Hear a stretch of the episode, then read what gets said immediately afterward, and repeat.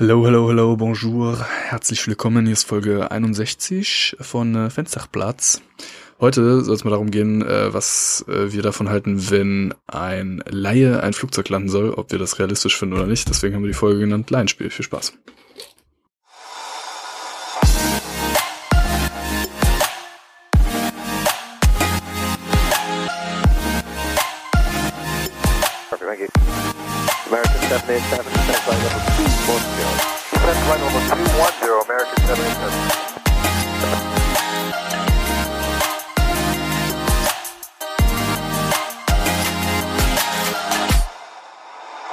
Wunderschönen guten Tag, liebe Leute. Herzlich willkommen zu Folge 61. Äh, Felix ist hier.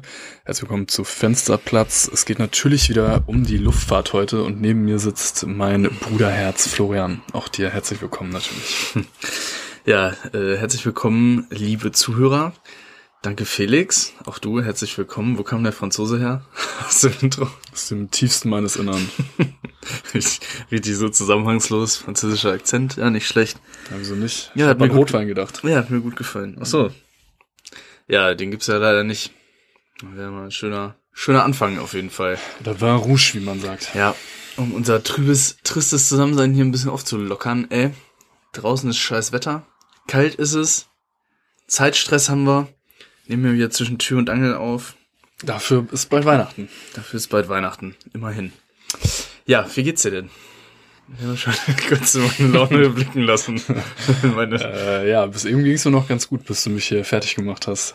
fertig gemacht. Ja, Habe ich doch gar nicht. doch hast du, Womit? als das Mikrofon aus war. Ja, ist gut. Ja, Wie, fr- wie früher. Brüderschlägerei. ja, ist gut. Bei dir?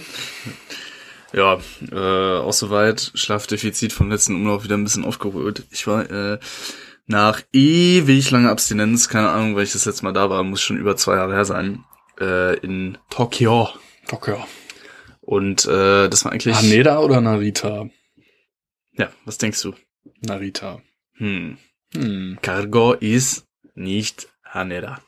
Narita. Ja, eigentlich schade, weil Haneda ist äh, auf jeden Fall der deutlich spannendere Anflug, wobei ähm, Narita auch ein bisschen was zu bieten hat.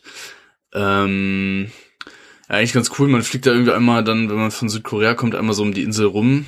Warum genau, weiß ich ehrlich gesagt gar nicht. Finde ich mal ganz interessant. Ich glaube, die wollen da den Luftraum von Haneda vermeiden. Also man muss Nice auf jeden. Fall überm, äh, überm Westen vom Platz einmal sozusagen äh, weiträumig um diesen ganzen Großraum Tokio herumfliegen. Ich denke mal, das hat mit dem Luftraum von Haneda zu tun, weiß ich aber nicht genau. Und Dass du dich ja im ähm, Vorhinein mal äh, informieren können. wo soll ich denn das nachlesen? Das weiß ich nicht, in der AIP natürlich. Ja, da steht bestimmt drin. Da steht bestimmt drin, warum man die Verkehrsströme so und so lenkt. Mhm. Ähm, nee, aber auf jeden Fall eine richtig coole Crew, hat richtig Bock gemacht. Ähm, Kapitän kannte ich schon. Und äh, sind wir da halt in Narita aufgeschlagen. Äh, ich bin auch geflogen, weil äh, ja, ich glaube ich da Sicher, sicher, ne? aktiv, glaube ich, auch noch nie gelandet bin. Mm, Und Narita ist ja auch ein bisschen special. Bei uns war jetzt wenig los. Wir haben dann die lange Landebahn bekommen. Also die haben zwei Parallelbahnen da und die eine ist sehr, sehr kurz. Äh, weißt du, womit das zusammenhängt? Also die eine ist vier Kilometer ungefähr, die andere ist so zweieinhalb. Die Zweieinhalb haben ist sie so, doch mal irgendwie kürzer gemacht, oder? Ist das nicht so? Nee, die wollten, also ähm, ich habe jetzt natürlich in Vorbereitung auf die Sendung nicht nachgelesen, wie du es noch nie gewohnt bist. Aber ich bin immer so schlecht vorbereitet. Also auf jeden Fall, ähm, da ist Nicht eine, nur in Podcast-Belangen übrigens auch. Sonst. Nee, sonst nicht. ich hatte jetzt wieder Simulator, da war ich sehr gut vorbereitet. Sehr schön. Ähm, auf jeden Fall, da was auch was Witziges passiert, kann ich gleich nochmal erzählen. Äh, auf jeden Fall ist da äh, eine Hähnchenfarm im Anflug auf die eine Runway. Aber und ja der Züchter, fliegen, der Züchter, der hat gesagt, nee, na, also ist jetzt auf jeden Fall keine Bio, so. jetzt keine Bio freileben. nee, das ist ja ein bisschen kontraproduktiv, glaube ich. Ähm, und der Typ, der will das nicht verkaufen. Und deswegen ist man da im Anflug, ähm, ja, quasi, siehst du auch, genau, da ist so ein riesiger Bereich, wo so eine, äh, ich weiß nicht, ob, ja, ich glaube, so eine Geflügelfarm oder so ist das. Also auf jeden Fall äh, will ja jemand sein Grundstück nicht verkaufen, deswegen können die die Runway nicht verlängern. Und zweieinhalb Kilometer ist dann schon, ja, relativ sportlich, sag ich mal. Also, also Mhm. jetzt ist er jetzt nicht ewig ausschweben. Äh, wir haben aber die lange äh, Runway bekommen. Hat für uns auch den Vorteil, dass wir da wenig texten müssen, weil wenn du da die kurze Bahn bekommst, musst du auch noch ewig rollen. Ähm, das war auf jeden Fall ganz cool. Und äh, ja, dann waren wir noch ein bisschen Sushi futtern da und so. Und äh, ja, war ganz nett. Ja, apropos Vögel, mir ist das jetzt letztens auch aufgefallen in Düsseldorf. Da kamen dann plötzlich so drei riesen schwarze Flecken Vögel durchgezogen. Die waren so in 600 Fuß unterwegs. Haben sich witzigerweise nördlich vom Pistensystem aufgehalten. Das fand ich ganz witzig. Also nicht nicht doof. über den Platz geflogen, ja, anscheinend nicht. Und in München, jetzt im Anflug ist mir auch aufgefallen, dass da ja auf die 26 rechts äh, direkt so eine Biogasanlage oder so eine Müllanlage ist. Und da sind auch die Möwen rüber gekreist. Das fand ich irgendwie auch nicht so smart. Also wirklich direkt irgendwie im Hm. Short Final. Okay. Ah ja. Kraniche fliegen ja jetzt wieder im Moment. Unsere gefiederten Freunde. du ne? aufpassen, dass du da nicht aus Versehen dann auf dem Kühlergrill hast. Ja, das war nicht so gut. Ja, ich bin äh, letztens mit einem geflogen, der ist Jäger und der hat mir erzählt erstmal, also Krähen, die sind ja übelst schlau, ne? Und äh, der hat dann mal erzählt, wie so ein, also der, der hat die dann geschossen irgendwie, ich weiß nicht, warum man die schießen muss, die vermehren sich anscheinend sonst auch wie Hulle oder so, keine Ahnung. Und äh, die sind übelst clever. Die schicken irgendwie äh, morgens dann so immer so Zweierpärchen aus an Vögeln. Die gucken dann, wo der ganze Schwarm dann futtert und dann haben die dann auch immer so äh, im weiteren Umkreis dann so Posten äh, positioniert, die dann den ganzen Schwarm warnen, wenn da irgendwelche Raubvögel kommen. Die können auch Raubvögel Schreie imitieren und sowas. Hm. Richtig clever, also Krähen und so. Äh, abgespacede Viecher. Ähm, fand ich ganz interessant und äh, ja. Ich habe eben auf Insta ein Reel gesehen, wo eine Taube beim Line-Up auf der Fläche saß Das habe ich auch gesehen. und dann nach hinten weggewusst wurde. Richtig geil. Ja, gut. Ja, Tauben sind also nicht so smart. Tauben würde ich da vielleicht mal ausnehmen. Ja. Aber die haben auch ein ganz ekelhaftes Geräusch, finde ich, wenn die fliegen so. Hm, Die, sch die schlapsen immer so komisch so. ja. Ja, fand ich so geil. naja. ähm, als ich ähm, im Hotel war für meinen Simulator, äh, hatte ich auch eine ganz, also ich hatte zwei komische äh, Situationen, so, kennst du das, wenn man äh, so eine komische Begrüßungs- oder Verabschiedungssituation hat und das ist, das ist dann unangenehm. Ja, Also im Sinne von umarmen oder nicht umarmen oder so. Hm, Ja gut, das war jetzt in dem Fall mit einem Rezeptionisten und, und mit einem Fluglotsen. Ähm, und zwar bei, nach dem Check-in, als ich dann meine Zimmerkarte bekommen habe, habe ich mich dann umgedreht, um zum Lift zu gehen, habe gesagt, okay, danke, habe ich umgedreht. Und dann wurde mir so hinterhergerufen so, okay, tschüss.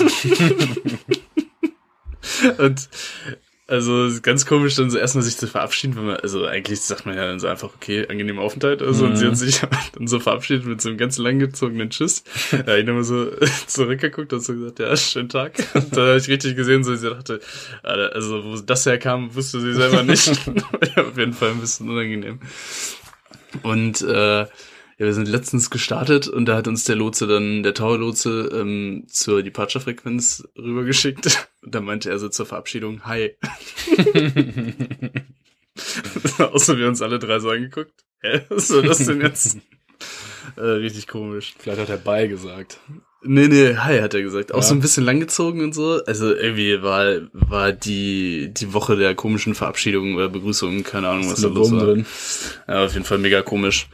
Ähm, ein weiteres Special äh, in Narita, das hatte ich gerade noch vergessen zu erwähnen. Ähm, man muss da das äh, Gear sehr früh schmeißen. Stimmt, das wollte ich dich eben äh, fragen. Das ist doch der Airport, wo man über Meer das Genau. Fahrrad ausfahren muss, ne? Du musst äh, vor der Shoreline das Gear unten haben, äh, to avoid falling ice blocks. Ähm, Hintergrund, würde ich jetzt mal sagen, hat wahrscheinlich irgendwas mit, Ja, Vielleicht, dass das Ähm, Hähnchen nicht vom Eis getroffen wird. ja, entweder Hähnchen, Geflügelschutz oder, ähm, ja, dass da irgendwelche vereisten Gestalten ins Meer fallen und nicht, nicht auf die, nicht auf die Bewohner. Äh, auf jeden Fall relativ speziell, weil man es schon sehr, sehr früh schmeißen muss, so in, äh, ja, was war es so, 4000 Fuß oder sowas, vielleicht ein bisschen drunter.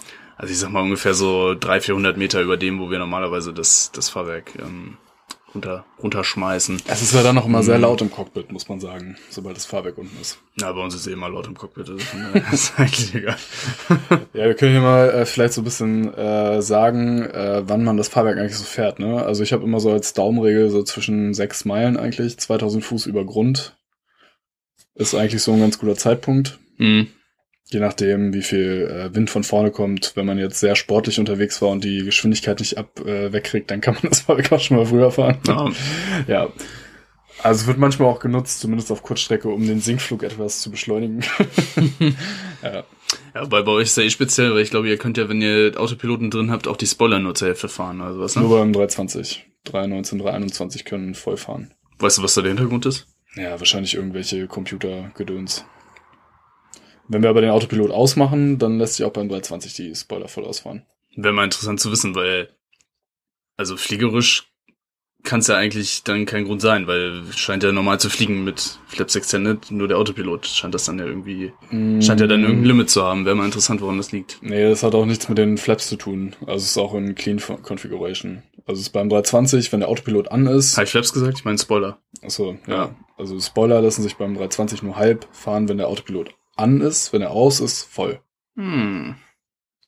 Da würde mich tatsächlich mal der Background interessieren. Ja, wird wahrscheinlich irgendwas mit, äh, mit Schwerpunkt Gedöns irgendwie zu tun haben. Wenn Schwerpunkt zu weit da, dann droht irgendwas, keine Ahnung. Hm. Würde ich jetzt vermuten. Weil 319, 3, 319 bisschen kürzer, 321 bisschen länger, wahrscheinlich ein bisschen stabiler. Oder, ja, keine Ahnung. Mit irgendwas mit Computer. Einfach mal irgendwelche Wörter hier so stabil. Nee, und es wird, also ich denke mal, das liegt einfach daran, dass 319, 321 Weiterentwicklungen ja sind, basierend auf dem 320 Basismodell. Und beim 320 werden sie am Anfang irgendwelche Sachen gehabt haben. Also ich meine, es gibt ja zum Beispiel äh, auch Unterschiede, wie stark die Spoiler ausgelenkt werden, zum Beispiel zwischen Mhm. 321 und 319 und sowas. So ein paar kleine, feine Unterschiede gibt's da ja schon, aber ja. Das Gravierende ist. 321 hat auch eine andere Tragfläche als 3, 320 zum Beispiel. Vielleicht ist es auch ein äh, völlig lapidarer Zertifizierungsgrund. Ja, kann, auch sein. Also ich glaube jetzt Ja. nicht, dass es irgendwas Großartiges ist. Ja, ja wäre auf jeden Fall mal interessant zu wissen. Hm, Wir schmeißen das Gear immer so bei zweieinhalbtausend ungefähr. Dauert ja wahrscheinlich auch ein bisschen länger, ne? Hm, Ja, gehe ich mal von aus, ja. Das dauert ein bisschen, bis das ganze Gerödel da unten ist und so. Ähm, ist aber auch immer so ein bisschen situativ abhängig. Also ähm, wir fliegen ja auch relativ viele Flughäfen an, wo die Intercept-Altitude äh, vom ILS ein bisschen tiefer ist, also teilweise äh, sogar nur 1500 Fuß oder so. Und äh, da macht es jetzt dann natürlich nicht unbedingt Sinn, das schon bei zweieinhalbtausender zu schmeißen, ne? Weil es auch immer enorm viel Widerstand. Äh, dann fährt man da äh, die Gase hoch, ohne dass man es jetzt unbedingt braucht. Also Ja. ähm, ja, ich denke so acht Meilen, zweieinhalbtausend ist bei uns immer ein ganz guter Richtwert, aber ja, ist jetzt nicht immer in Stein gemeißelt. Also situativ äh, kannst du natürlich dann auch nochmal die ein oder andere Erwägung äh, geben, die das dann ein bisschen verspätet oder verfrüht. Verfrüht kann ja auch sein, wie halt dementsprechend in Tokio. Ja. Äh, rausgestartet sind wir dann. Geiler Blick, äh, richtig gutes Wetter gehabt, äh, über Tokyo City, über Haneda. Ich habe es ja vorhin schon mal angedeutet. Äh, Haneda hat auf jeden Fall die spannenderen Anflüge zu bieten. Ähm, gibt auch einen ganz coolen YouTube-Mitflug äh, in einem Airbus 350 von München nach Tokio und da fliegen die unter anderem auch so einen Localizer Offset Approach. Ähm, man fliegt dann ganz normal einen Localizer Approach, aber nicht auf die Runway zu, sondern ähm, einfach auf dieses Funkfeuer und ab einer bestimmten Distanz macht man dann fully visual einen Turn relativ spät und ist dann aligned mit der mit der Runway. Also ähm, ja, ist auf jeden Fall vom Fliegen her nochmal ein bisschen spannender. Und das halt mit einem Langstreckenbomber eigentlich ganz geil. So ähnlich wie der Kanasi Approach. Bin ich mal gespannt, wie viele Leute das äh, verstanden haben, die uns zuhören, weil du das eben so souverän dargestellt hast. Aber ich glaube, die wenigsten wissen, was jetzt ein Localizer Approach ist. Ja, ganz ehrlich, dann sollen die sich mal melden und uns fragen, ey. Ja, wir können vielleicht mal eine Folge wir, machen zu- Fragt, was wir meinen. Unterschiedlichen äh, Anflugarten. Das haben wir, glaube ich, noch nicht gemacht, oder? Müssen wir noch Kartenkunden machen. Ja, vielleicht können wir das mal machen.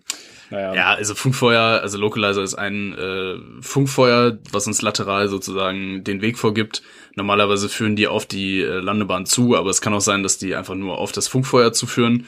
Und dann gibt's äh, eine Höhe, auf die wir sinken. Und ab da müssen wir dann spätestens die äh, Landebahn sehen. Die ist dann meistens rechts oder links aus dem Seitenfenster dann in dem Fall. Dann macht man alles aus und fliegt dann halt nach Sicht auf die, auf die Landebahn zu. Ist aber gut, dass du mich da nochmal Ja, eingebremst grundsätzlich hast. meinem- dieser äh, Begriff Offset bedeutet eigentlich, dass der Landebahnkurs und der Anflugkurs nicht übereinstimmen. Also, dass man nochmal äh, leicht ähm, eine Kursveränderung machen muss, je nachdem. In dem Fall ist es ein bisschen mehr. Genau. Manchmal sind das ja auch nur drei, vier Grad, also dann nicht so wahnsinnig viel, aber Gibt auch VOA-Offsets zum Ja, Beispiel genau. oder äh, RNAV-AMP-Offsets. Das gibt's genau, auch. also kann mit der Topografie zum Beispiel zusammenhängen oder mit der Hindernisfreiheit am Flughafen. Da gibt es verschiedene äh, Gründe, warum das der Fall sein kann. Ja. Genau. Ansonsten, Florian, ich bin unzufrieden. Ich wollte jetzt noch vom Mount Fuji erzählen. Ja gut, dann Könnt ihr auf. Insta Nein, erzähl es von Mount Ja, Fuji. könnt ihr auf Instagram, könnt ihr euch angucken, schönes Bild vom Fuji beim Rausstarten. Fensterplatz-Podcast.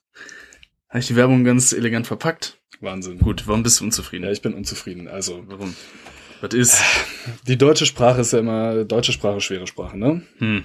Und ähm, es wird ja immer so als Beispiel genannt, dass unsere Wörter alle hässlich sind und scheiße. Sowas wie, Wurst. Ja, Wurst, zum, Wurst ist zum Beispiel scheiße. Käse. Sowas wie Schmetterling zum Beispiel hört sich auch richtig scheiße an. Findest du? Ja. Und sowas wie Butterfly hört sich immer schöner an, ne? Also Englisch ist eigentlich ja schöner dann. Butterfly und dann Schmetterling. Das ist meiner Meinung nach ein sehr schlechtes Beispiel gewählt. Nein, ich finde es ein gutes Beispiel. Ja, okay. So, jetzt ist mir aber mal der umgekehrte Fall eingefallen, wo ich mit der englischen Sprache wirklich echt unzufrieden bin. Und wir müssen uns da ein anderes Wort für überlegen. Wenn du einen Sekt trinken willst auf Englisch, ne? Wie bestellst du den? Sparkling Wine. Sparkling Wine ist doch beschissen, oder? Ich will ein anderes Wort für Sekt. Auf Englisch. Gibt's da nicht, äh, kannst bestimmt noch Sekko sagen, oder? Weiß ich nicht, aber Sekko ist ja auch scheiße. Sekko ist ja was anderes. klingt, klingt auf jeden Fall auch so ein bisschen, ja, so ein bisschen. Sowas wie. Cham oder so wäre geil. Also Cham, also so Cham, so ein kurzer, also das wäre jetzt Champagne, also passt ja nicht, aber Ah. irgend so einen kurzen, knackigen Begriff, sowas wie Sekt. Hm. Sekt, Wein. Und nicht Sparkling Wine. Das Sekt. ist viel zu Sekt. Ey, das könnte man vielleicht sogar tatsächlich einamerikanisieren. Sekt. Genial. Weißt du? Ja, wir so Sparkling, ja, Sparkling Wine klingt tatsächlich äh, sehr unhandlich, ja. Spawy. Sperry. Sperry. Sperry. Aber äh, es gibt ja auch genug Wörter eigentlich, die äh, die eingedeutscht worden sind, ne? So Autobahn Ja, warum dann nicht oder Sekt? Sekt. Ja, war letztens auch, äh, To sect, dass es please. Gesundheit gibt. Auf Deutsch. Mein Handy klingelt gerade. Oh. Wichtig? Weiß ich nicht. Geh mal Bekannte ran. Nummer. Geh mal ran, live. Nein. Hallo, Crewkontakt? Ja. ja, auf jeden Fall, damit bin ich unzufrieden. Also da müssen wir uns irgendwas überlegen. Wie, wie kam es denn dazu, dass du dir darüber Gedanken gemacht hast? Weiß was nicht, mich hat was das- wir saufen? Nein, weiß ich nicht. Aber mich hat das einfach generell genervt, dass ich immer, wenn ich dann irgendwie Sparkling Wine, das hört sich doch scheiße an. Ich beinhaltet überhaupt nicht diesen Genuss, den ja mit, mit einhergehend mit einem Glas Sekt ist. Ja, ich finde das auch irgendwie irreführend, weil ich finde, Sekt und Wein haben eigentlich relativ wenig miteinander zu tun, so vom äh, von den Situationen auch, wenn man den trinkt so. Ja. Sekt ist ja auch was, das, da trinkst du eigentlich nur ein Glas und dann, das ist so mal, mal so für zwischendurch so ein Hapser. So ein ne? Appetizer, ja. Ja. Ja, auf jeden Fall bin ich Sparkling da Wine. sehr unzufrieden mit. Ja, da die sprachliche, äh, der sprachliche Bereich allerdings nicht meine Kompetenz ist. Dabei habe ich äh, jetzt kann gedacht, ich dir dass jetzt du- leider nicht weiterhelfen. Ich habe jetzt gedacht, du hast jetzt Level 6.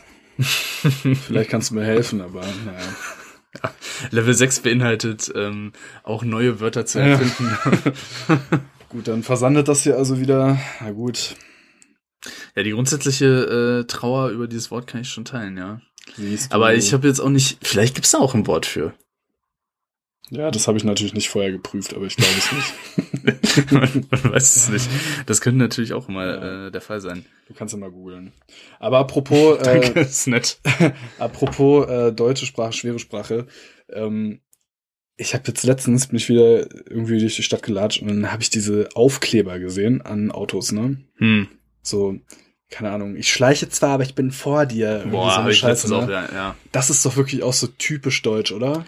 Was habe ich dann gesehen? Warte, da stand so sinngemäß stand, äh, je dichter du auffährst, desto langsamer fahre ich oder sowas. So Boah, Scheiße. Ey, ohne Fall. Scheiß, also das ist ja immer wirklich null deeskalieren, ne? Oder diese Sylt-Aufkleber, die Leute auf ihr, äh, auf ihr Auto drauf machen. Es ist wirklich, wir müssten hier mal so eine Rubrik machen. Jedes Mal so typisch deutsch, ne? Oh, vorbei. Wir haben jetzt, letztes Mal haben wir schon äh, gesagt, diese äh, Schlüsselanhänger aus Holz in Hotels. Ah. Typisch deutsch, gibt's Mhm. nirgendwo anders. Äh, Autoaufkleber, typisch deutsch. Und was auch richtig typisch deutsch ist, sind so Wandtattoos in der Küche, wo Latte Macchiato und so eine Scheiße draufsteht. Also wenn ihr sowas habt, dann seid ihr auf jeden Fall richtige Almans. Welcome to the club. Ah, wobei ich jetzt gerade auch so ganz unangenehm einräumen muss. so mit Aufklebern, da habe ich auch mal überlegt, mein Auto zu verschönern. Das ich, ja, das war damals noch das alte Auto von, äh, von unseren Eltern. Und da habe ich mir einen Jet A1 Only Aufkleber gekauft.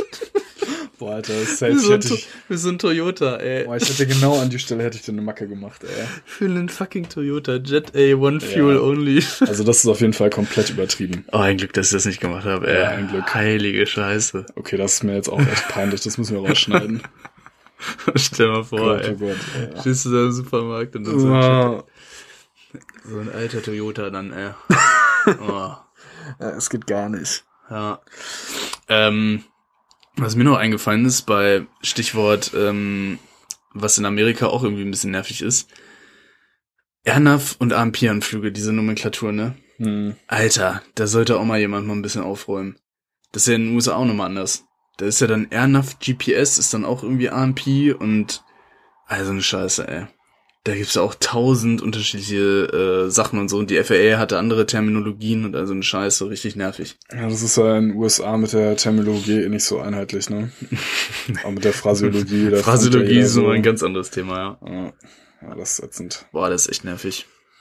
Ja, die haben äh, andere Vorschriften, die äh, Amerikaner als die äh, Europäer. Also so, ich sag mal, die größten, ja, kann man eigentlich so sagen, oder? Also die, äh, also die Bereiche, die Aufsichtsbehörden, die eigentlich so für die Welt am relevantesten sind, sind eigentlich die EASA, ne? also die Europäische äh, Luftfahrtagentur und die FAA, die amerikanische äh, Luftfahrtagentur, und die haben halt ähm, ja unterschiedliche Vorgaben in einigen Bereichen. Äh, wenn man jetzt nach Amerika fliegt, dann muss man äh, die halt wissen, weil die auch in anderen Ländern äh, angewandt werden. Ähm, und das ist halt unter Umständen manchmal ein bisschen nervig. Also die haben zum Beispiel andere ähm, Vorgaben, wenn es darum geht, wenn das Wetter äh, nicht so gut ist, was man dafür Minima haben muss, wenn man den Anflug starten darf. Die Verfahren, wenn schlechte Sichten sind, sind anders. Die geforderen, äh, die geforderten Steigraten für einen äh, Fehlanflugverfahren sind anders und und und. Das sind alles so Sachen, die man halt wissen muss. Und da mal so eine Vereinheitlichung äh, einzuführen wäre auch mal gut. Und die Nomenklatur ist für die Anflüge ist auch anders. Also dieses RNAV AMP-Gedöns, das ist ja eh nochmal eine Welt für sich und da mal so ein bisschen einheitliche Sachen einführen, das äh, wäre auch schön. Würde auf jeden Fall ein bisschen äh, den Blick auf einige Sachen klarifizieren, würde ich sagen. Ja, das ist wohl so. Ja, auf jeden Fall ein bisschen nervig. Äh, schreibt uns doch mal, wenn ihr noch so typisch deutsche Sachen habt, das würde mich nämlich auch interessieren. Äh, nur mal so, falls euch da auch noch was einfällt, das ist immer witzig. Ähm, b -b -b. Ich wollte noch eine Sache sagen, die mir aufgefallen ist. Kennst du Leute, die, wenn sie reden, äh, so, so üblicherweise, die dann den, die dann so einen Satz in der Ich-Form machen und nicht als wir? Hm. Weißt du, Ja, was ich ich meine? Ich glaube, Also, wenn Ja, du so ein typisches, äh, keine Ahnung, man macht irgendwas als äh, so, weiß ich, wenn, wenn man eigentlich 15.55 Uhr dann äh, rausgehen soll, dann sagt, dann sagt man ja normalerweise, ja, wir sollen ja um 15, wir sollen ja kurz vor vier eigentlich raus. Das ist dann so, ja, also ich gehe pünktlich, ich gehe immer pünktlich um was weiß ich. Kennst du das? Ja, kenn ich. Das ist auch so richtig weird, wenn, wenn man dann so eigentlich auf eine Gruppe bezogenen Ich-Satz bildet. Ja. Da denke ich mir auch mal so, okay, ist schon sehr egozentrisch irgendwie. ja, mag ich auch nicht so gerne. Ja, ich das- finde, äh, ich finde auch immer äh, ein bisschen komisch meine Crew. ja, Finde ich irgendwie auch Gut, also ich finde jetzt bei einer Begrüßung, wenn man jetzt sagt im Namen meiner Besatzung oder so, das finde ich jetzt nicht so, das finde ich okay. Weil du bist ja jetzt, das ist ja, also deine Besatzung in Anführungszeichen. Das finde Ja. ich jetzt okay. Aber, ähm, Klingt ja, auch kann man irgendwie anders. auf jeden Fall übertreiben. ja, klingt auch irgendwie anders Ja, als ich meine finde Crew. eh, finde also ich. wenn man, wenn man, wenn eine deutsche Ansage, wo man das Wort Crew benutzt, finde ich auch nie schön. Also ich finde Besatzung immer besser als Crew. ja, man sagt ja im Namen der gesamten Besatzung, sagt man Ja, eigentlich, oder? stimmt, genau. Entweder im Namen der gesamten sagt ja Besatzung, ich darf, oder im Namen meiner, Besatzung, finde ich jetzt auch okay eigentlich. Ja, klingt auch anders als meine Crew irgendwie, finde ich. Ne? Ja, ja Crew finde ich auf Deutsch eh Crew. Meine Gang, meine Gang. Ich hab meine Bros dabei, Junge. ja, kenne ich. Finde ich auch immer so ein bisschen. Ja, das ist schon, da muss man die Augen offen halten. Ja, auf der anderen Seite ist vielleicht auch nicht so böse gemeint, ne? Nein, aber ich weiß, manche, manche benutzen so explizit dieses Ich. Und das finde ich dann so, Ja, ist schon komisch. Zeugt so ein bisschen von, äh, ich bin hier Kapitän und ja, nicht nur auf Kapitän bezogen, auch so generell im Alltag. Manchmal gibt's so, Ja gut, jetzt in dem Beispiel war es ja, Ja, jetzt auf, ja, äh, genau. also dein Beispiel war ja jetzt aus der aus der Luftfahrt äh, gegriffen. Ja. hat immer so ein bisschen so einen Beigeschmack. Das stimmt. Ja, Gut. ja, fangen wir mal, wollen wir anfangen mit dem Laienspiel. Ja, können wir machen, ne? Äh, Vorher können wir auch noch mal kurz Werbung machen. genau, würde ich auch gerade äh, dir das ein geheimes Zeichen geben. Wir können es aber auch ganz offen hier, transparent für die, transparent für alle. Herzlich willkommen bei eurem Schrott-Podcast. ganz herzlich willkommen. also es gibt kurz Werbung, dann geht's gleich weiter. Tschüss. Hier beim Line-Spiel. Tschüss.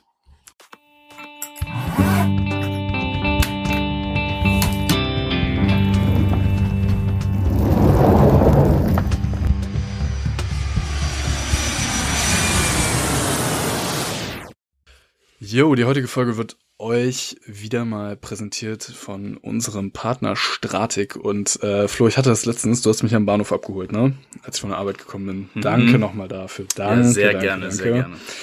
Und dabei hatte ich das Problem, ich wollte meinen Koffer, der natürlich nicht von Stratik ist, in den Kofferraum packen und dabei ist diese scheiß Teleskopstange nicht reingegangen. und ohne Scheiß.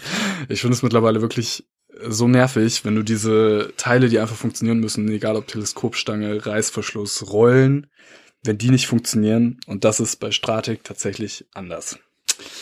Ja, Stratik ist äh, ein deutsches Reisegepäckunternehmen. Seit 1946 liefern sie Reisegepäck in Top-Qualität, unter anderem eben auch äh, die erwähnten Koffer von Felix. Also sowas passiert euch mit dem Stratik-Koffer auf jeden Fall nicht. Ähm, ja, hoffentlich wird dir da bald Abhilfe geschaffen und äh, wir Ja, ich auch unser. Kofferexemplar. Ähm, die hohe Qualität, äh, Qualität ist das eine. Auf der anderen Seite äh, gibt's aber auch positiv zu erwähnen die Nachhaltigkeit. Stratik hat eine innovative Faser aus Weizen und Reis entwickelt. Bis zu 25 Prozent natürliche Produkte sind da enthalten und äh, ja die Hartschalen von den äh, Kofferlinien Straw und Straw Plus sind aus diesem Material. Ihr könnt das ganz gerne mal abchecken. Stratik.de ist deren Internetseite und wir haben sogar einen Rabattcode. Felix. Genau, mit dem Code äh, Fensterplatz erhaltet ihr 20% Discount, wenn ihr für mindestens 30 Euro bestellt. Ausgenommen sind bereits reduzierte Artikel. Ähm, ja, ist ja bald Weihnachten, also überlegt euch doch mal, vielleicht habt ihr Bock auf einen neuen Reisekoffer irgendwie für Handgepäck ähm, oder ihr gönnt euch ein bisschen was Größeres, falls ihr länger unterwegs seid. Ähm, dann ganz viel Spaß beim Shoppen. Ähm, spart ein paar Groschen mit unserem Code und äh, ich würde sagen, wir machen weiter. Genau, zieht's euch rein. Stratik.de, Fensterplatz, 20% ab über 30 Euro. Wir sagen viel Spaß beim Internetseite abchecken und äh, vielen Dank an Stratik für das Sponsern der heutigen Folge.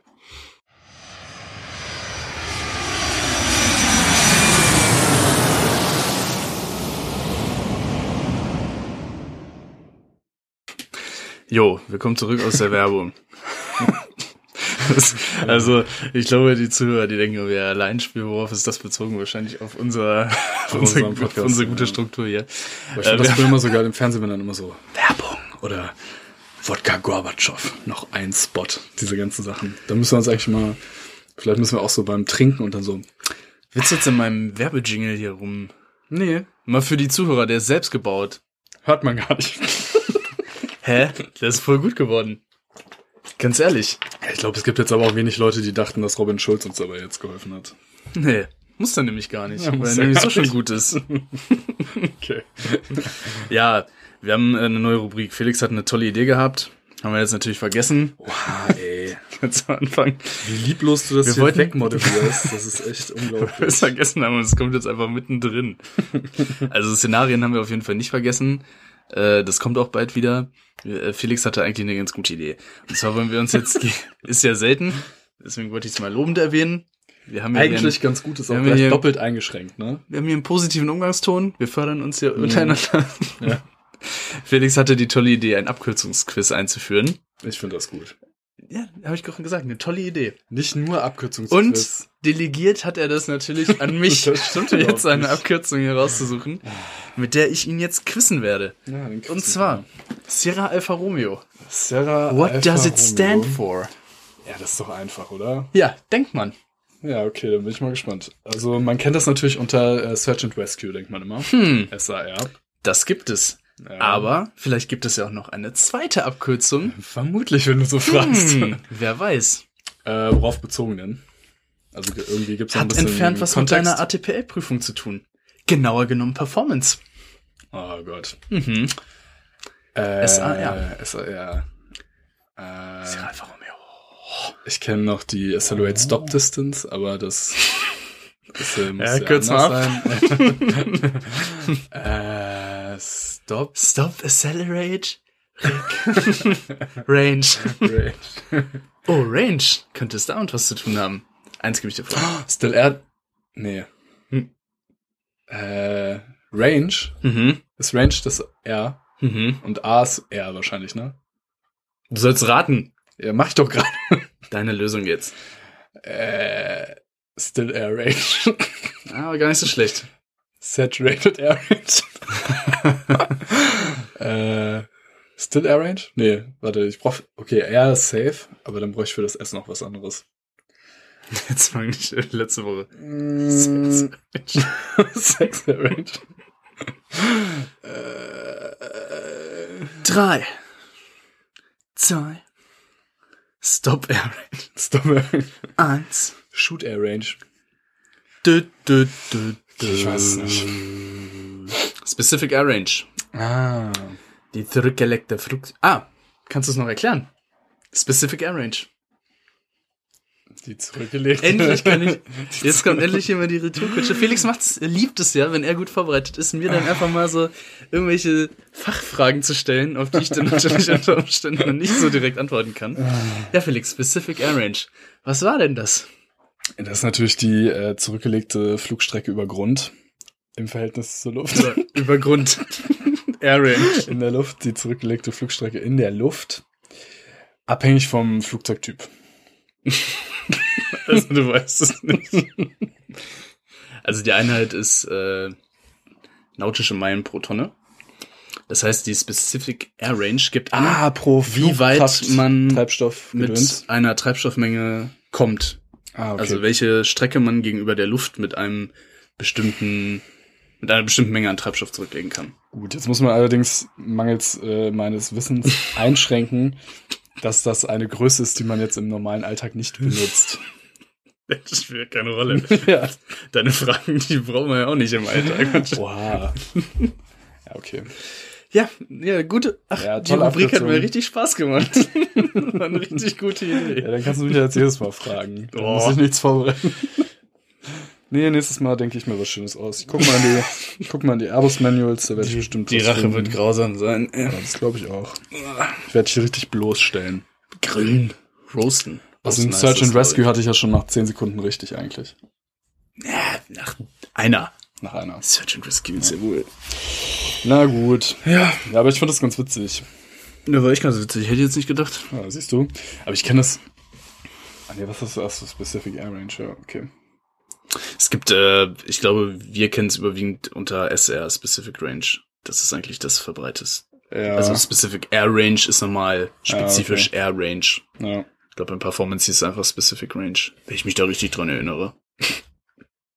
Mm, Ja, also SR habe ich auch schon mal gehört, glaube ich. Ja. Na SR. gut. SRA gibt's auch. Ja. Aber das war anders. Gut, äh, wir wollen uns heute Laienspiel damit beschäftigen, äh, weil wir das auf der Themenliste mal hatten, ob wir es für realistisch erachten, dass ein Laie ein Verkehrsflugzeug landen kann, falls beide Piloten ausfallen sollten. Jetzt können wir gleich mal von Anfang an so ein bisschen erzählen. Es gab ja immer wieder Fälle von dieser sogenannten Pilot Incapacitation, also dass äh, Piloten arbeitsunfähig, handlungsunfähig sind. Äh, grundsätzlich wird bei dieser Pilot Incapacitation immer zwischen zwei verschiedenen Fällen entschieden. Das eine ist diese relativ offensichtliche Handlungsunfähigkeit, in dem zum Beispiel einfach jemand zusammensackt und halt auch nicht mehr ansprechbar ist, bewusstlos ist.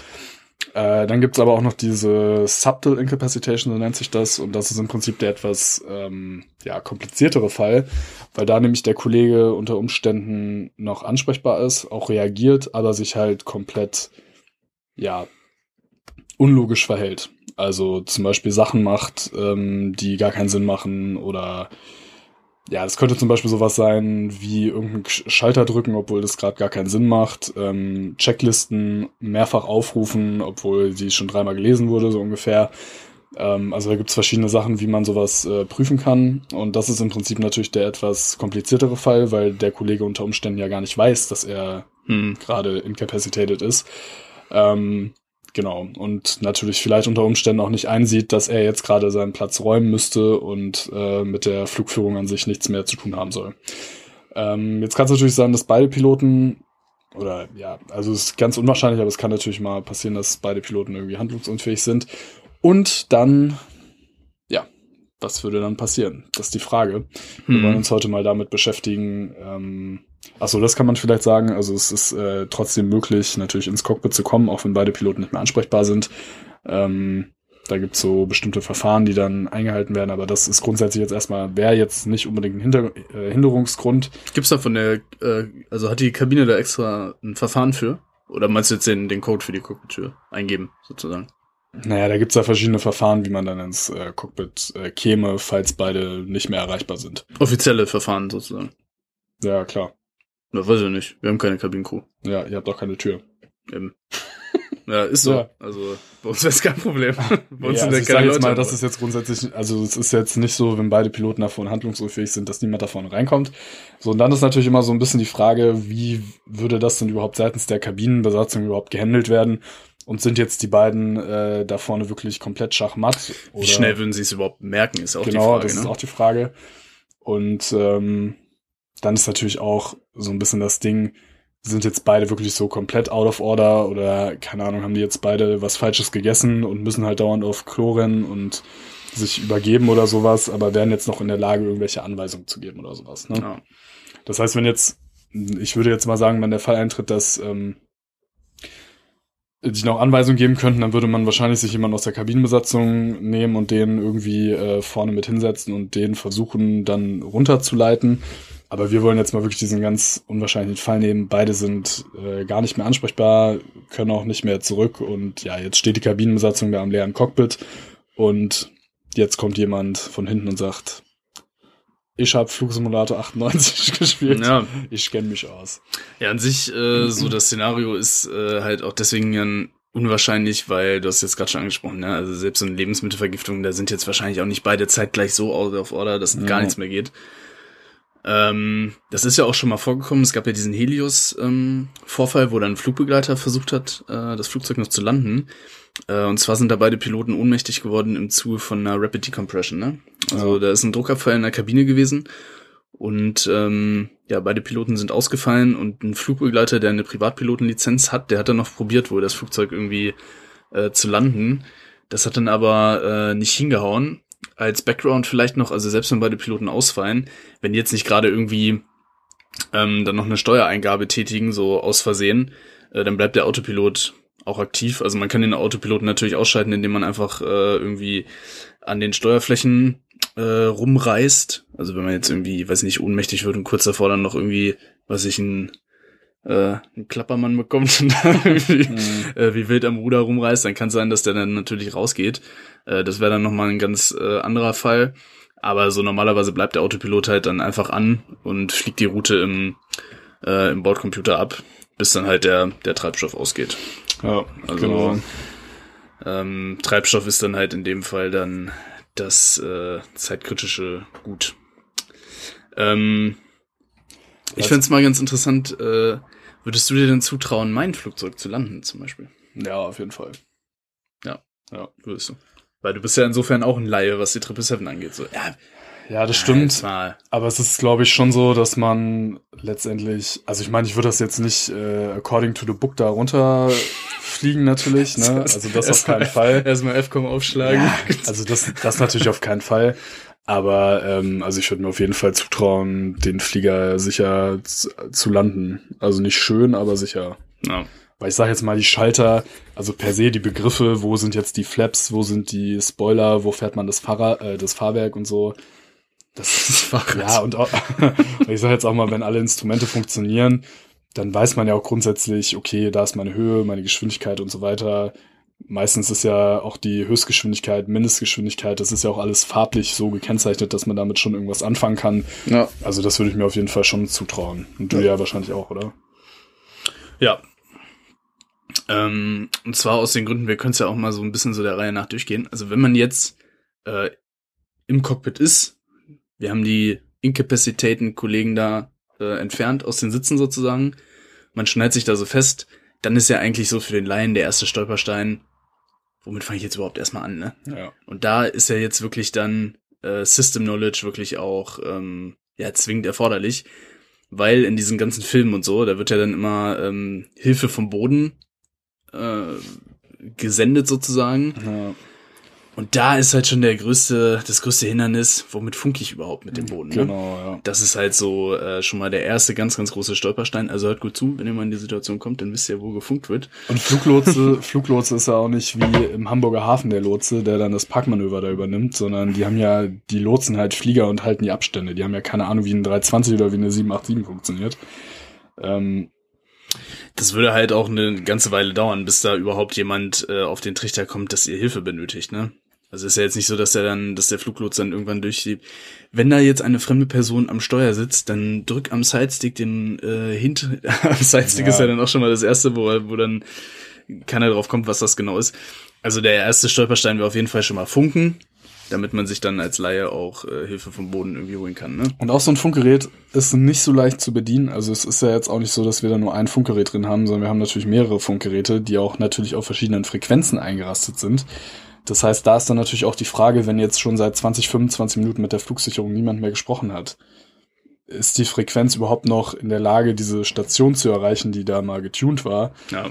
Ähm, gut, jetzt kann man wahrscheinlich auch davon ausgehen, wenn die Bodenstation keinen Funkkontakt mehr hat, dass die wahrscheinlich dann irgendwann auch mal Kampfjets hochschicken als Interception. Ja. Das heißt, neben euch sind dann zwei Kollegen von der Luftwaffe, die mal mit den Flügeln wackeln und die schauen, was da vorne so abgeht.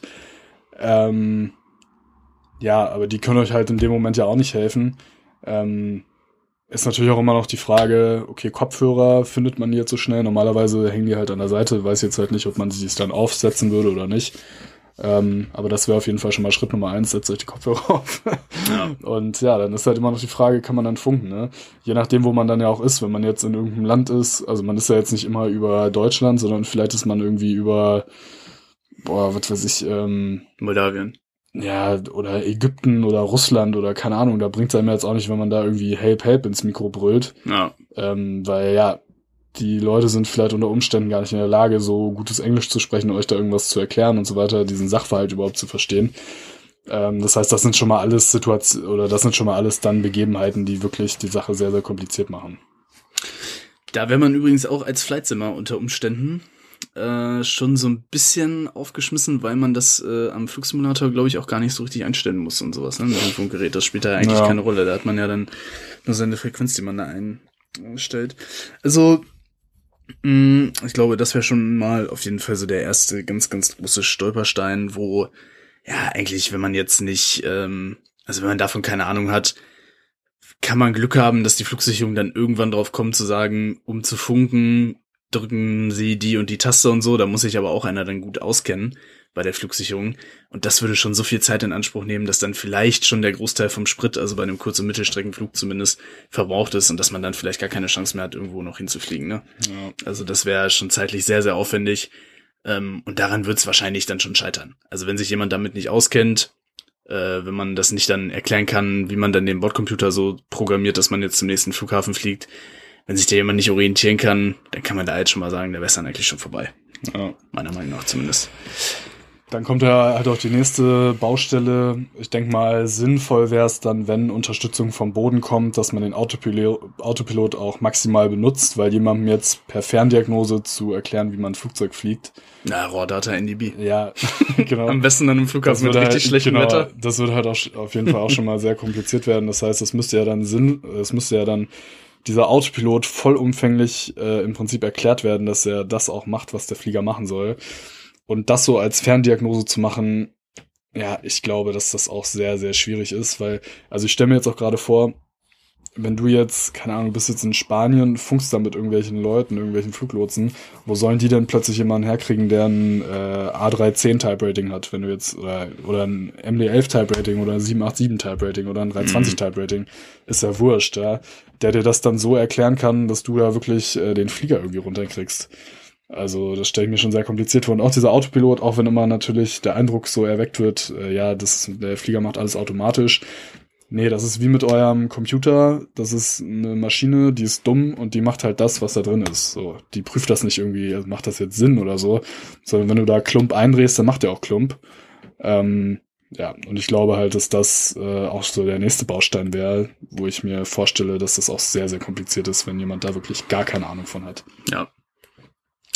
Ja, wenn wir jetzt mal so die Gruppen durchgehen, die sich dann da wahrscheinlich auch so berufen fühlen würden, äh, die Initiative zu ergreifen, da sind ja wahrscheinlich die sehr selbstbewussten Nichtskönner. also da würde ich sagen, Ja. das wäre auf jeden Fall sehr schnell vorbei, das Szenario. Das nächste sind dann wahrscheinlich so Privatpiloten.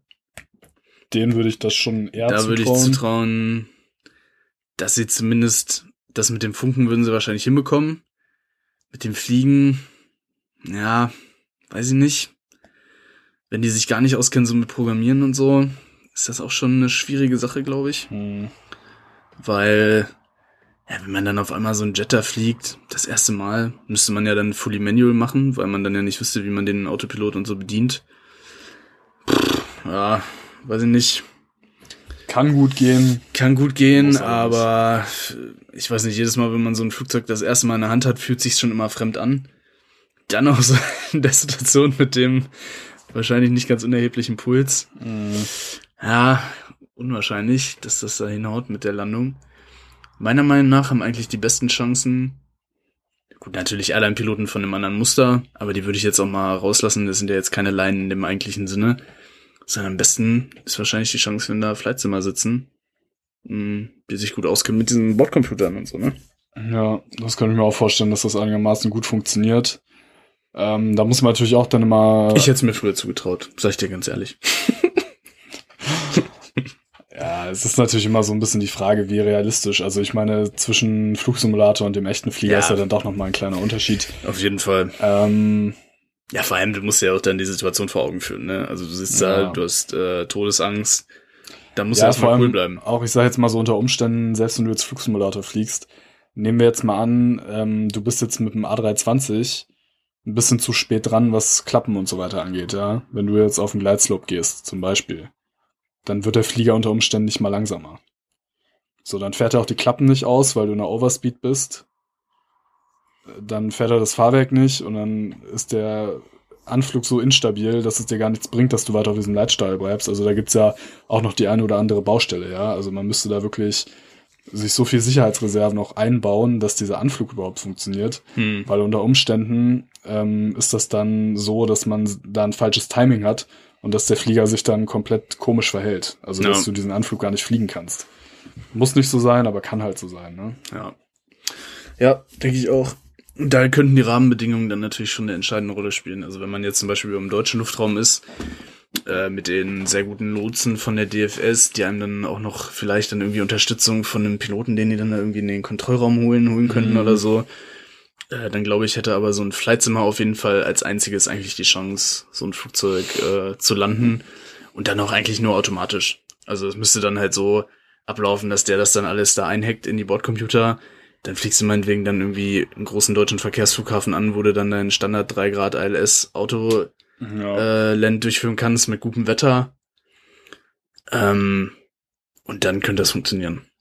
Aber Aber also ich glaube auch, wenn dann halt noch so Sachen dazukommen wie schlechtes Wetter, starker Wind oder sowas, das sind dann halt, ist halt auch nochmal so Rahmenbedingungen, wo die, wo das Outcome sich wahrscheinlich deutlich verschlechtert, ne? denke ich auch. Weil, wie du schon sagst, einfach so ein Verkehrsflugzeug äh, in die Hand zu nehmen und dann mal eben so souverän darunter zu fliegen. also ich glaube, das würde jetzt den wenigsten Leuten gut gelingen. Ja. Wobei man da jetzt natürlich auch wieder sagen muss, es ist wahrscheinlich dann trotzdem besser, als wenn man jetzt gar nichts macht. Also das heißt, wenn man sich dann so ein bisschen auskennt und dann wenigstens noch versucht, dann irgendwie ähm, mit der Karre zu landen, es kann ja auch klappen, auch wenn es sehr, sehr unwahrscheinlich ist. Also ähm, ja, Unten ist unten, ne? ja, so ein, weiß nicht, wenn man es dann grob Richtung Landebahn schafft und so, das ist dann natürlich besser, als wenn das Ding dann einfach wegen Treibstoffmangel irgendwie äh, abstürzt. Aber ähm, ja, ich denke, so ein äh, Simmer, der das gut hinbekommt, das alles automatisch abfliegen zu lassen, der hat auf jeden Fall am, am größten die Chancen. Ja. Ähm, ja, es gibt da halt so viele typische Fallstricke und sowas, glaube ich. Außerdem Funken ist dann auch äh, die, die nächste Thematik, wenn das, selbst wenn das jetzt so ein äh, Privatpilot ist, äh, der das Ding da übernimmt, wüsste der, wie man den Autopiloten rausnimmt zum Beispiel, wüsste der, äh, wie man die Klappen da und sowas fährt. Der würde diese ganzen Geschwindigkeiten und sowas gar nicht kennen und so ein Propellerflugzeug fliegt sich ja auch anders als äh, so ein großer Verkehrsjet, ne? Also ich glaube, da so Flieger, fliegerische Kenntnisse, ja, die helfen da bei diesen großen Maschinen echt eigentlich quasi nicht weiter. Ja, es ist dann halt auch so ein bisschen die Frage auch nach dem Aufsetzen, äh, bremse ich das Flugzeug vernünftig und diese ganzen Geschichten. Ähm, gut, ich meine, das kriegt man vielleicht dann schon alles hin, aber es ist natürlich trotzdem nochmal deutlich was anderes, als wenn man jetzt, äh, ja, weiß ich jetzt, wenn man jetzt mit so einer kleinen Cessna unterwegs ist, ne? Hm. Ja, auf jeden Fall. Ja, ähm, trotzdem, wenn man das jetzt mal so zusammenfasst, würde ich sagen, es ist auf jeden Fall äh, nicht unmöglich, das, äh, das hinzubekommen. Naja, unmöglich nicht. Aber ich glaube, also es hängt wirklich ein bisschen von den Vorkenntnissen ab. Also wenn jetzt wirklich nur Leute an Bord sind, die davon gar keinen Plan haben, Nee, dann ist es wirklich äh, sehr, sehr, sehr, sehr unwahrscheinlich, dass das tatsächlich funktioniert.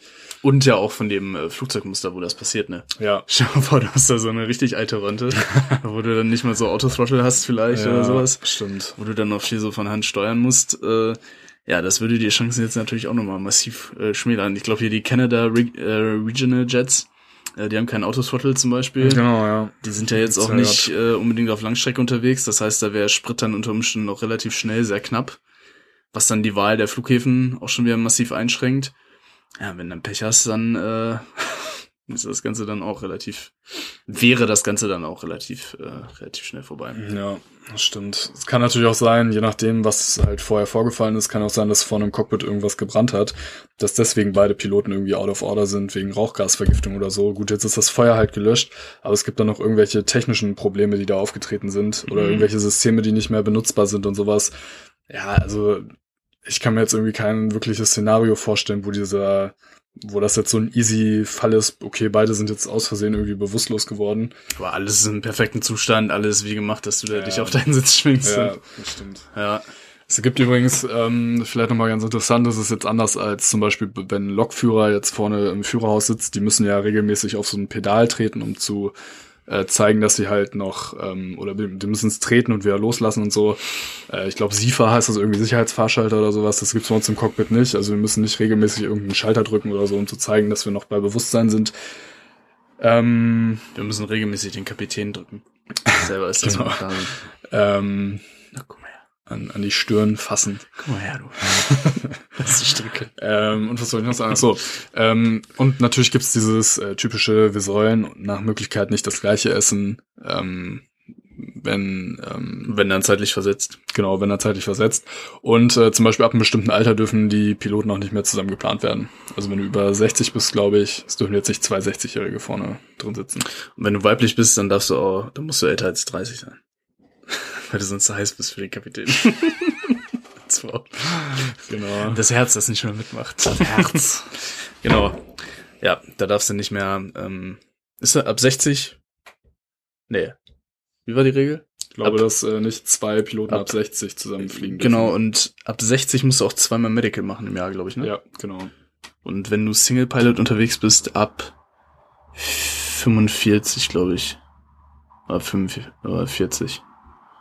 Ich glaube, da gab es auch nochmal so eine Regel. Also wenn du Single Pilot unterwegs bist, ähm, jetzt zum Beispiel mit so einer, so einem kleinen Geschäftsreiseflugzeug oder so, dann äh, ja, wird medizinisch auch dann extra nochmal drauf geachtet, dass das Risiko nochmal weiter minimiert wird. Ähm, indem du dann halt eben zweimal jährlich zum Medical musst und nicht nur einmal. Also da werden dann halt auch Vorkehrungen getroffen. Mm. Und ähm, ja, das äh, ist auf jeden Fall unsere Einschätzung zu dem ganzen Thema. Ähm, es gibt ja auch so ein paar Simulatorversuche, da kann man es natürlich nochmal so am besten nachgucken, auch so bei YouTube oder sowas. Ist natürlich auch nur begrenzt vergleichbar, weil, ja, weiß ja trotzdem immer noch, dass du in einem Simulator bist und nicht, ähm, ja, nicht im Real Life, wo es dann um Leben und Tod geht. Ähm, ich glaube allerdings trotzdem, äh, wenn da einen, ja, Leihsitz, der das erklärt bekommt einmal und so im Simulator, dann würde der das Ding auf jeden Fall landen können. Das ist aber halt nicht mit dem Real Life vergleichbar, ne? Ja, stimmt. Also ich war auch schon mit äh, ein paar Leuten da mal im Simulator, die einmal mitgekommen sind oder so, die kannten sich jetzt nicht aus. Äh, die haben das dann schon hinbekommen, dem Flight Director so hinterher zu fliegen und dann das Ding zu landen. Aber ich sag mal, da ist dann natürlich auch relativ viel Glück dabei, wenn die Landung gut wird. Und irgendwer muss natürlich, also der Flight Director ist halt quasi diese, dieses Steuerkreuz, was uns jetzt anzeigt, wie wir steuern müssen, wenn der Autopilot nicht an ist. Das kann man dann natürlich nutzen, aber das muss natürlich auch erstmal programmiert werden. Also es hat viel so mit diesen Systemkenntnissen, was wir jetzt schon erzählt haben, zu tun. Ein Flight Simulator Profi, der viel mit Airbus oder Boeing oder sowas unterwegs ist, für den ist das dann kein Ding, das so einzuprogrammieren äh, und den Autopiloten das dann abfliegen zu lassen. Aber ja, äh, das hättest du jetzt halt, wenn da kein Pilot sitzt, hättest du diesen Bonus dann halt nicht, ne? Ja, auf jeden Fall schwierig. Genau. Ja, Schreibt uns doch da mal eure Einschätzung vielleicht. Das ist ja für den einen oder anderen Flugsimulator-Enthusiasten, äh, würde mich mal interessieren, ob ihr euch äh, befähigt fühlt, äh, das tatsächlich zu machen. würde mich auch mal interessieren. Wie, wie war es bei dir früher? Wir sind, wir waren ja oft viel mit dem also ich Flugsimulator hätte mir unterwegs. schon zugetraut, das äh, irgendwie richtig da zu programmieren. Das glaube ich schon. Das einzuprogrammieren und so, also ich glaube auch, das hätte, das hätte schon funktioniert. Ob's, ob's dann letztendlich natürlich geklappt hätte, ist dann halt die Frage, ne? Ja. Na gut, das wäre auf jeden Fall nett. Ansonsten würde ich sagen, vielen Dank fürs Zuhören. Es war mir wie immer eine Freude. Fensterplatz-Podcast bei Instagram. Fensterplatz-podcast at outlook.de für eure Zuschriften. eure zahlreichen Zuschriften. Jo, immer gerne, her damit. Äh, Frage, Wünsche, Anregungen, alles an diese Adresse. Und ansonsten bis zum nächsten Mal. Vielen Dank fürs Zuhören. Auch von meiner Seite besten Dank fürs Zuhören. Viel Spaß beim Zuhören. Danke dafür und tschüss bis nächste Mal.